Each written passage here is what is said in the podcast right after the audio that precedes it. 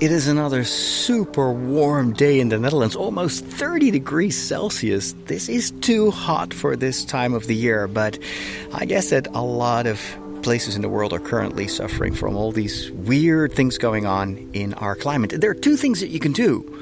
You can complain, you can resent the situation, you can let it take over control of your life, or you can say, well, this is not in my control. I have no influence on this, but what can I do?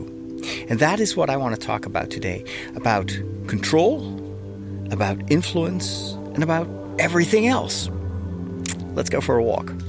Today I'm not at home. I'm actually in a small town called Zeddam in the eastern part of my diocese. This is not far from the German border. It's gorgeous here. It's a beautiful environment, a lovely old town, lots of people on bikes exploring the area, tourists and also the people that live here. And I am here uh, for a special occasion. Every year we come together with our fellow priests, and we have a very big diocese, and so we're all over the place.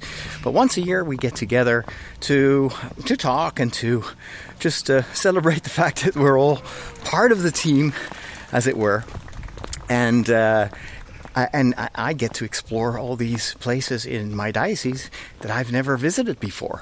And uh, I have to say that I'm very, very impressed by how lovely this part of the country is. In uh, a lot of these uh, smaller towns, you still have the church as one of the uh, primary buildings. And uh, this is a very Catholic region with lots of Catholic churches, like this one. So this is the church of Saint Oswald. Dates back to the year eleven hundred, and the chapel is open, so let's take a look inside. All day long, when the church is open, people can enter into this chapel and light a candle next to this icon of the Virgin Mary.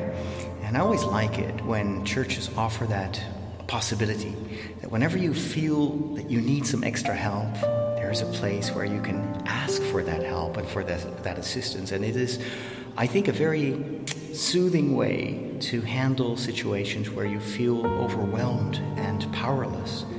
And it's good to know that you're not alone. The life of the Virgin Mary and also that of her son have always been characterized by trust, by faith. You have to have faith, and what they always do is to inspire others to have that same faith. And over here you've got some beautiful reliefs with a certain number of Bible stories that illustrate that faith. Here, for instance, you see the scene of the Gospel where uh, Joseph and Mary find Jesus at the temple in Jerusalem. They had been searching for him for three days. They must have been so scared. And then Jesus is acting all surprised, like, but didn't you know that I, that I had to be here? And Mary did not understand, but she had to trust that God had a bigger plan for her son than she could imagine herself. And here we see a story where Jesus is approaching some of his apostles, and they are fishing. So this could either be the moment that he calls them to follow him, or much later on when he asks them to put out their nets on the other side of the boat to go into deeper water, and then they catch way more fish than they ever thought they would. Again, it's a depiction of the faith that they must have in the directions that Jesus gives them, because he knows the bigger plan. And then finally here, it's a beautiful depiction of Pentecost, where the Virgin Mary is shown amidst the apostles praying, and then from the heavens, the Holy Spirit comes down on them. This is the moment that Jesus announced he is no longer there, but he sends them a helper to be with them, and their hearts are filled with fire. But again, it, it starts with trust. It starts with an open heart and patiently wait for God's plan to realize itself. It's it's really beautiful um, and, and so important as a reminder that there are so many things in life that you cannot control. And for a large part, our, our stress, our anxiety, our fears stem from the fact that we feel that we have to control what we cannot control. And uh, this morning, when we were talking with one another, uh, as priests, of course, we exchange uh, the latest news and how it's going in everyone's parish. And then, of course, it's the same story almost everywhere in our diocese. Uh, it's slipping away. People are no longer engaged. Uh, they're not committed to their local communities anymore. A lot of the volunteers are getting older and older, and the younger generation is almost entirely absent.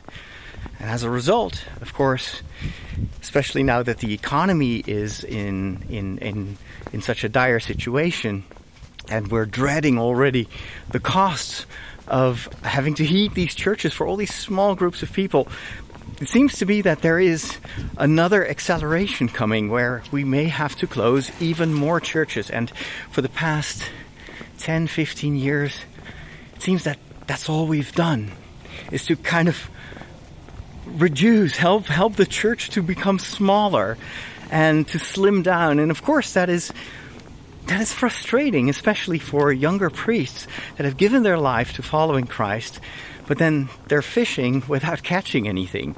And then, of course, intellectually, spiritually, you know that you have to trust.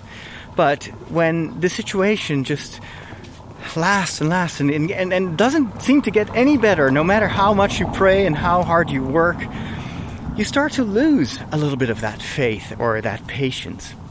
And and that's a, an important moment where you have to realize that God's plan may actually take centuries to unfold. Wow, look at that. Speaking of centuries, this is one of the oldest windmills in the country. This dates back to the fifteenth century. It's a tower windmill. Here it says that already in the eighth century, uh, monks had started to evangelize here in this, this part of the country, which at the time wasn't a country yet. And they were building churches everywhere. And then, of course, also uh, the, the whole power distribution changed, and uh, people started to claim land, build their fortresses.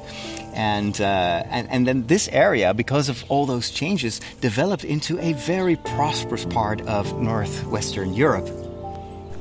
This is one of the things I love so much about living in Europe, is that you you are constantly reminded of the fact that history is so much older and and so much bigger than your little life is, um, which is very important, I think, to uh, to keep in mind when. When we ponder about the future. We always, at least I, let, let me speak for myself, I, I often have this impatience. I, I feel that that I, I want to see the result of all this hard work right here and now, preferably during my lifetime. Um, whereas if you look at the history in general and the history of the church, oftentimes Uh, things change over the course of many centuries. The church has changed over the course of many centuries. And so it, it, it shows us that um, it's not all about us, even though we'd love to, to think so. But sometimes we're just a tiny cog in the, in the greater mechanics, you could say, of the changes in, in history. But at the same time, we are called to live in our times. We have to somehow deal with the the things that work in our lives and that we're happy about, but we also feel that stress of unrealized dreams, of plans that don't come together, with things that go wrong or just fail, and it's not even always our fault. So how do you deal with that? Um, the other day I was uh, I was watching something on TikTok, I think, or maybe on Instagram. It was a short video that explained it very well.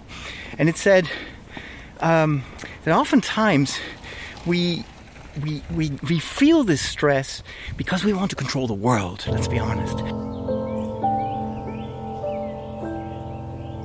Imagine that this, this is the world in which you live.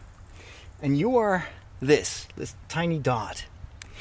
Then what we would like to do, and what we often stress about, is how can we control all of this, not realizing that we're only so small. And in fact, if you think about it, within this world, we do have an area of control. We do have a small circle of all the things that we actually can control. Um, how we live our lives, the choices that we make, the things that we do with our money, who we connect with, who our friends are, um, how we choose to develop ourselves, how to nurture our health and, and make sure that we make the most of, of what we can control.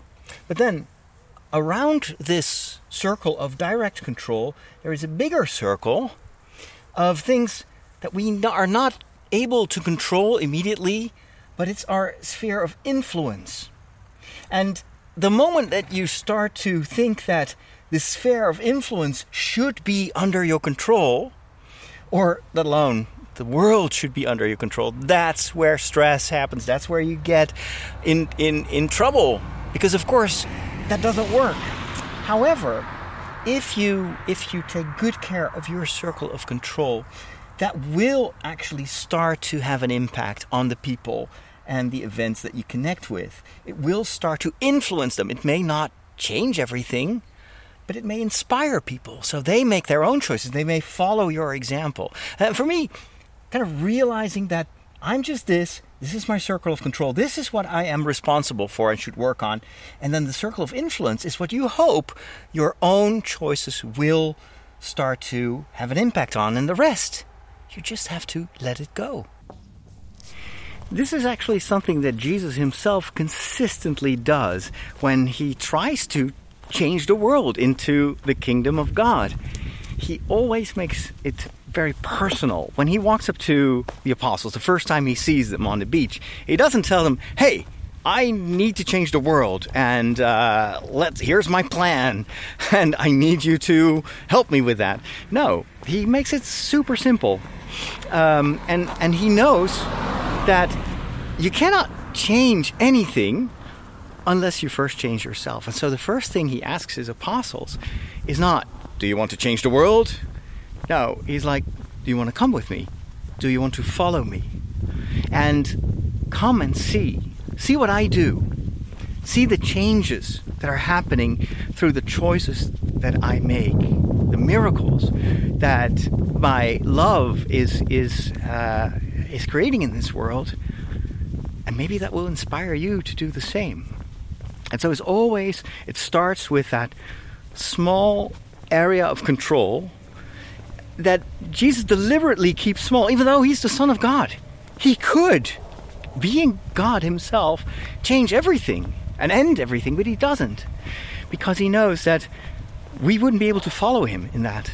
Instead, he wants us to make these these first changes in our own circle of control, in, in, in our own lives, and thereby hopefully convert, change the, the path of other people. And so this also, I think, characterizes the way in which Jesus spreads the gospel. Yes, he often is confrontational, especially with people that should know better, that have studied the scriptures, that have trying, have been trying to to follow the laws of the Lord, but have turned into very selfish people. He, but again, he is not forcing them. He's not knocking them over and saying, "Oh, on your knees, and from this day on, thou shalt obey me." No. He is asking questions. He tells stories. He he confronts them so that they can start thinking themselves and maybe change. And some do and some don't. Some reject Jesus and they resent him for having called them out, for having challenged them, because they don't want to change. It's very recognizable. No one wants to change. And Jesus is very patient, because the free will of the people that he meets and that he calls, that free will is beyond his reach. It is outside of his area of control. Our free will is a gift, an incredible gift that God has given us, and that God never asks back. He's never going to overrule us and just reprogram us. The only thing that Jesus can do is to show how he is making choices and what he is doing, and hopefully thereby influencing people. And with some apostles, it has taken a lot of time. Even Peter, after everything that he learned, and many times messes up, doesn't understand it, makes the wrong choices. But Jesus does not reject him, but waits for him, waits for him to come back. And it's at the very end of the gospel that Jesus has this talk with Peter. Peter, do you remember that I called you?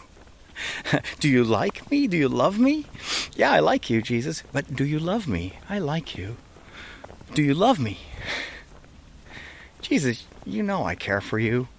Well, do what I asked you to do. Tend my sheep.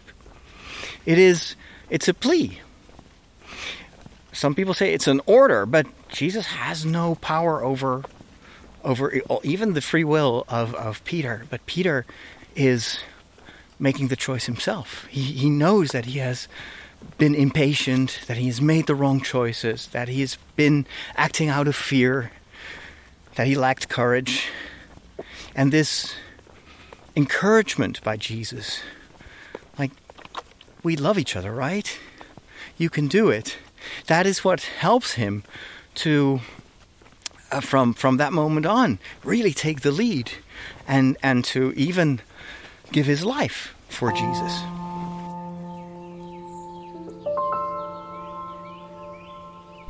I really had to learn this the hard way. Many times in my life as a priest, I tried to make people do what I would do, to try to force them to see what I saw. And I got super frustrated when they didn't see what I saw and they didn't do what I would do. The big mistake that I made was to think that these people that were in my sphere of influence were actually in my sphere of control. And what I should have done was to respect their freedom of choice, just as much as I would like to be respected in the choices that I made. And that is something that requires patience. And it requires faith. Faith that ultimately, I am not the one in control. I am not the savior of this world. He is. And when people don't do what you would like them to do, and even if you try to do anything you can to influence them and they still make other choices, stop worrying about that. It's no longer in your control. Maybe it was never in your control. And then hand it over, let it go. And trust that God can work with broken instruments. And maybe that other person that I tried to force into my perspective actually was right. Maybe I was the one who was broken. Maybe I was the one who had the wrong vision. Only God knows the bigger picture. He knows the big plan. And that is what I think I can learn from the Virgin Mary. There were so many times in her life that she didn't know what was going to happen or how things would would turn out. It's the first thing she says to the angel when she hears that she's to become the mother of, of the Messiah. How is this going to happen? And that question has always been part of her life. But instead of of protesting, instead of revolting, instead of saying, but, but, but, listen to me, I see, I think we should do this and that, Mary keeps everything that happens in her heart, and she says, let it be done according to your will. I am the servant of the Lord. I'm not in charge. I'm here to serve the bigger plan. If only we could all, we could all do that in our lives. I think that would alleviate a lot of our stress, a lot of our frustration. Let go of the things that are outside of your control. Try to influence people by first doing yourself what you want others to do and leave the rest to God. I try, but I still have a long way to go. Thanks for walking with me. Hope to see you next time, and take care. God bless.